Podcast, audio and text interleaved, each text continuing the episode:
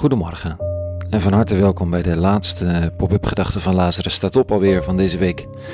Op basis van bijbelteksten van de dag een overweging om de dag mee te beginnen.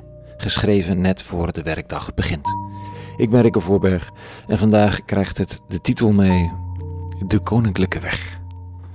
Pop-up gedachte vrijdag 24 januari 2020.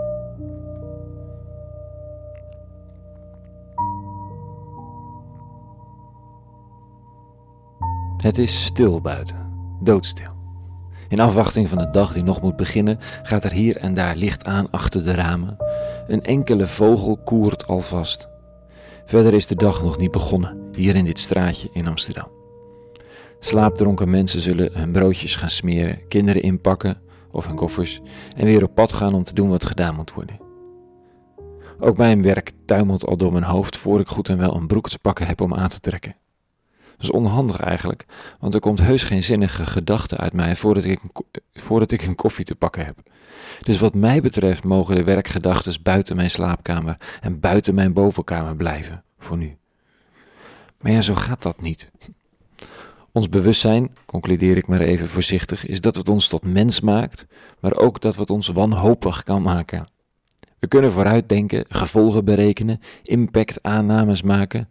Als schakers kunnen we een aantal zetten vooruit beredeneren en daarom dus de hele dag ons afvragen wat nu het beste is om te doen als we willen bereiken wat we willen bereiken. Ik heb soms de indruk dat onze medezoogdieren daar minder last van hebben. En dat onze soms zelfverklaarde coaches en goeroes in dit leven ons steeds proberen te leren wat minder gebruik te maken van die mogelijkheid tot vooruitdenken. En meer in het moment te leven. Iets meer dier eigenlijk. Want dat bewustzijn en de mogelijkheid tot berekenen en toekomst voorspellen, om daar vervolgens op te handelen, is fantastisch en verslavend of knechtend op allerlei manieren. Vandaag een lezing waarin iemand een keuze maakt om de toekomst niet af te dwingen. Om principes boven kansen te plaatsen. Om te berekenen, ja, maar de binnenbocht te mijden. En hoe hem dat precies brengt waar hij moet wezen. Dit is de setting. Koning Saul is aan de macht. En dat wil hij voorlopig blijven. Dus als men de jonge David gaat vereren omdat hij Goliath heeft verslagen, voelt hij zich bedreigd. David is, zonder dat Saul het weet, door de profeet Samuel alvast tot koning gezalfd, dus Saul heeft alle reden om, aan zijn, om zijn positie bedreigd te zien. Het interessante is dat zijn manier van handelen precies bevestigt waarom zijn koningschap een einde krijgt. En Davids handelen precies duidelijk maakt dat voor hem de weg naar de kroon en het leiderschap open ligt. De een wil het koningschap behouden en zal het daarom verliezen. En de ander is bereid om het te verliezen of weigert om het te begrijpen en zal het juist daarom krijgen. En beide weten dat. Saul jaagt op David. David houdt zich schuil in de grotten. Saul moet even poepen. Ook koningen hebben die onbedwingbare neiging. Dit staat er. Onderweg kwam hij, Saul, langs een spelonk die door een muurtje was afgeschermd. Daar ging hij naar binnen en hurkte neer om zijn behoefte te doen. En juist achter in die spelonk hadden David en zijn mannen zich verstopt. Davids mannen zeiden tegen hem: Dit is je kans. Dit is het moment waar de Heer op doelde toen hij zei: Ik zal je vijand aan je uitleveren. Je kunt met hem doen wat je goed dunkt. David stond op en sneed stilletjes een reep van Sauls mantel af.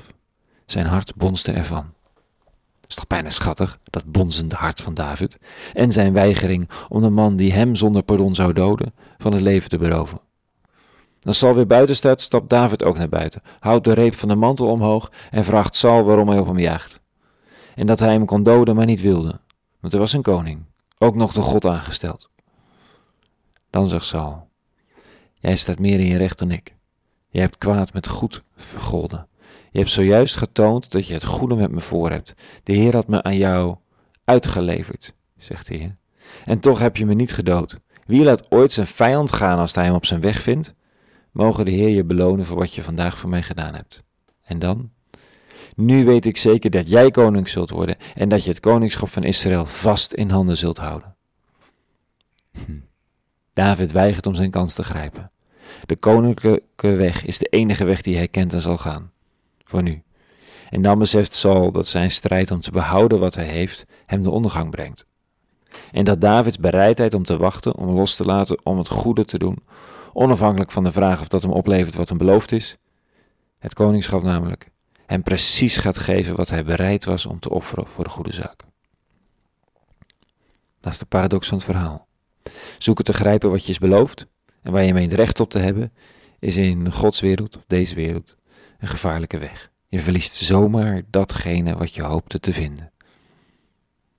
Bereidheid om dat wat je verlangt en wat je beloofd is, waar je op rekent in de toekomst, los te laten, omdat je weigert de binnenbocht te nemen en de principes heiliger zijn dan de uitkomst, zal je brengen waar je hoopte te zijn, in die end.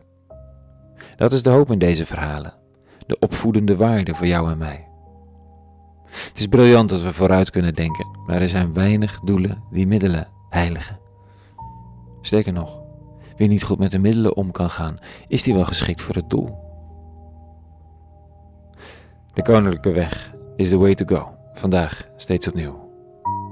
Tot zover de pop-up gedachten van vandaag. Vrede gewenst. En alle goeds.